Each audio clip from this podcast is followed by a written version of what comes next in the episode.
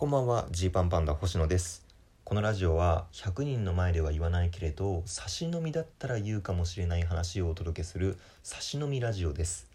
えー、今日は相方一平の話をしたいと思ってます。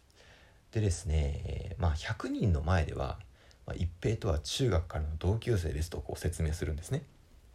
でまあ中高大と一緒にやってきて、えー、今も一緒にお笑いやってるということでこう一見するといわゆる仲良し幼なじみコンビっていう感じに見えると思うんですけれど、まあ、現実そうでもないというかまあそもそも僕が中学の時にずっとお笑い芸人になりたいという思いを抱えていてで文化祭があると。そこで誰か一緒にお笑いやってくれませんかと募集をした時に唯一声をかけてかけてくれたのが一平だったんです。でそれが初めて喋るぐらいの感じなんでその友達でずっと仲良かった期間があるとかではないんですよね。でそこからお笑いを始めてでずっと来てるという感じなんです。だからまあちょっとねあのこれ最後まで聞いてもらう前提で喋りますけど、えー、まあ、差し飲みで言うならばいやもう一平しんどいわっていう話をね正直したことはあります。その芸人仲間とかに。でまあそれで、まあ、タイトルにもしましたけれど相方のツイッターをミュートしていた時期があるというわけなんですよ。でそれで1年ぐらいもういっぺんのツイッターのその投稿を見たくなくてでまあというのもなんかその内容もまたちょっと変というかね、うん、なんだろう。愛ってこうだよなみたいなことを語っててそれいやほんと芸人が書くことじゃないだろうとか思うしなんか誰に全員の幸せにしたいなとか会う人会う人幸せにしたいんだみたいな投稿している翌日にその後輩にむちゃくちゃなんか愛のないいじりをしてるようなところを見てしまっていやそのみんなを幸せにしたいみたいに言ってたのが何なんだよとか思ったりしちゃうとかいうのがあってでまあフラストレーションがたまるからミュートしてたわけです。でそれを、まあ、今から半年前とか10ヶ月前ぐらいにから解除して普通に一平のツイートを今ずっと見てるという状況なんです。でねうんそのどうどういう経緯でそうなったかという話なんです。でさっきもちょろっと言ったんですけど、まあ、一平ってまあいろんな人から変なやつだって言われてます。まあ、僕も変なやつだと思います。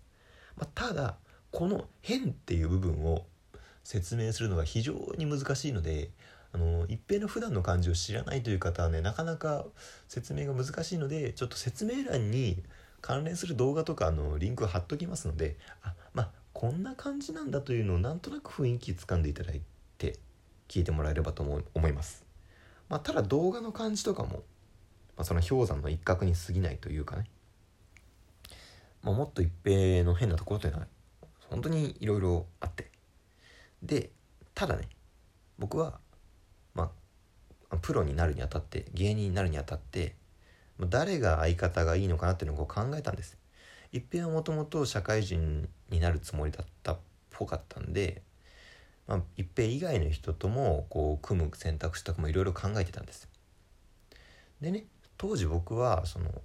親を説得する意味も兼ねて公認会計士って資格を取ってから芸人スタートしようとしてたんででこんなやつは愛されないだろうなと正直思ったんですよ。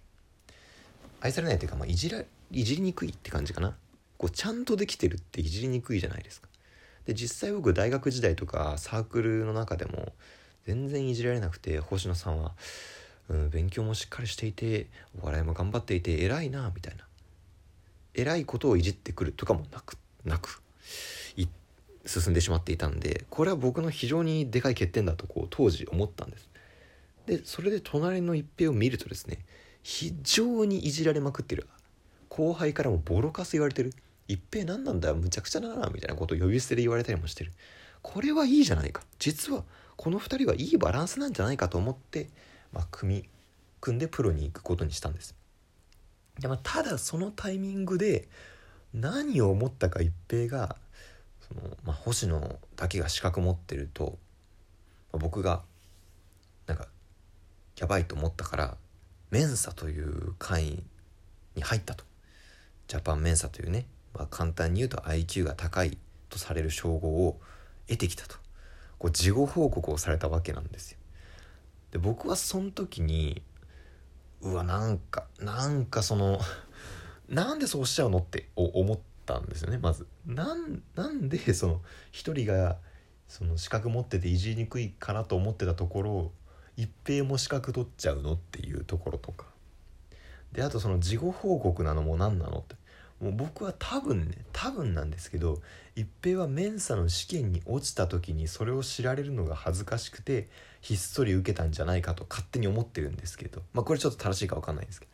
そういうところもなんか嫌だなと思ったしで養成所入ってからも「ジャパンメンサです」みたいなことをみんなに言って「僕は頭の回転が速いです」みたいな。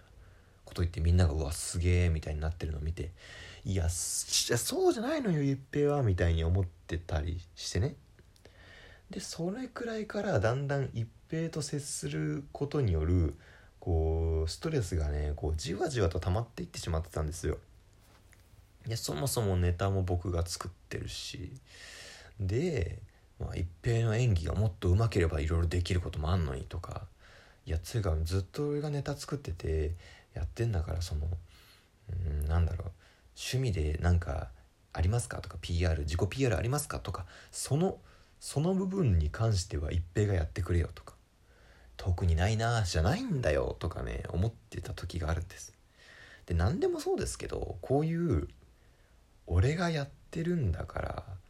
お前何にも与えてこないな俺だけじゃないかやってんのっていうのってそう思い始めたら負のスパイラルにはまりまくるじゃないですか。で良くないなと思っててでその上でツイッターとかを見ててなんかなんだろう。世の中みんな素敵マンみたいなこと。つぶやいてて世の中みんな素敵マンってなんだよって。そんなわけねえだろ。いっぺいいろんな人にむちゃくちゃ悪態ついてるじゃねえか。何が素敵マンだよとかね。全部そういうのがこうフラストレーションになっていっちゃうのが良くないと思ったんです。なので一旦スマホ上だけでも一平か一平というものを摂取するのをやめてねいくことが、まあ、今後コンビを継続していくためにこう僕自身を保つために必要だと思って見ようとしてたんです、まあ、ただこれねえー、まあ、よくないですよね。やっぱよくないのは分かってるんですよ。コンビの状況として良くない。で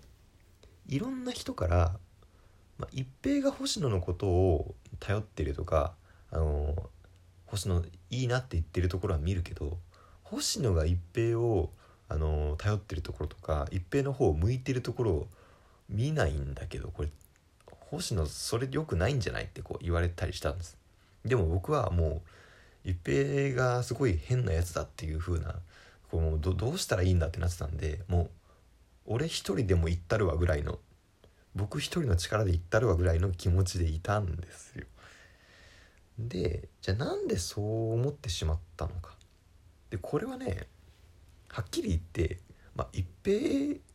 のことが、まあ、好きってこうストレートに言えない状況にあったっていうことですね。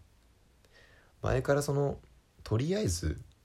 あの文化祭とかでやるっていうので組んでみてそのままずっと続いててでまあいじられやすいかなと思って組んでみてみたいなのってあの僕自身が一平のことをねこうあのちゃんと好きでいて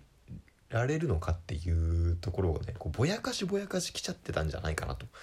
思ったんですよ。ふとね思い返して。であのー、まあいろんな人が周りの人が一平のこと変なやつと言ってます。で僕はねもう一平のことをストレートに好きって言ってる人をほぼほぼ見たことがない。でこれはうんまあ要はねまだ僕がまだまだ一平のことを知りきれていないんじゃないかというところだと思ったんです。ずっとなんとなくやってきていてなんだこのなんだこいつはっていうところで止まってしまっていてハテナで止まってしまっている。これがねまあハテナっていう状況だっていう面白さもあるけれど一平のいろんな行動がどこから来るのかというのをね紐解く必要があるんじゃないかと思ってミュートを解除してずっとね最近はそのなんだろう一平というもののもう真にこう迫ろうとしているというところです。解明を急いでいます、まあ、例えばこの間だったらあのー、CM のね撮影させていただいた時に冬場に撮ったんです。で0度ぐらいの公園で薄着で撮影するってことで寒さが非常に、えー、危ぶまれるというので、まあ、凍えちゃうといけないので北海道とかをちょっと撮影の時是非貼っていただいて撮影しましょうというふうにスタッフさんが言ってくれたんです。で僕とかがまあお腹とかねあの関節とかに貼ってる中一平はま心臓に貼ったわけです。でそれを見て僕はもう何してんのと。でスタッフさんも「いや危ないですよ」みたいな。何その血流がねおかしなことになってしまういかねないので心臓に貼るのとか危ないですというふうに言ってるんだけれどはは？みたいな感じで一遍も「いえななんでですか?」みたいな感じになってて。でそれで、まあ、当時の僕というかそのミュートしてた時の僕だったら「何なんのこいつそんなとこで変な思いをスタッフさんにさせるなよ」仕事増やすなよって思ってたけど一歩深掘って考えればそうかでも一平としては心臓に貼ることで心臓から出る血液を温めて全身が温まると思ったんだっていう、まあ、理解がちょっとできるわけですね。で、まあ、理解ができないものって理解してないものを弾くってやっぱ簡単だしそうなりがちなんですけどここはねもう今更本当にずっと一緒にいて今更だけど一平のことを理解していこうという謎を解き明かそうと今している状態ですね。はい、僕が謎っぺな謎を僕が解きます。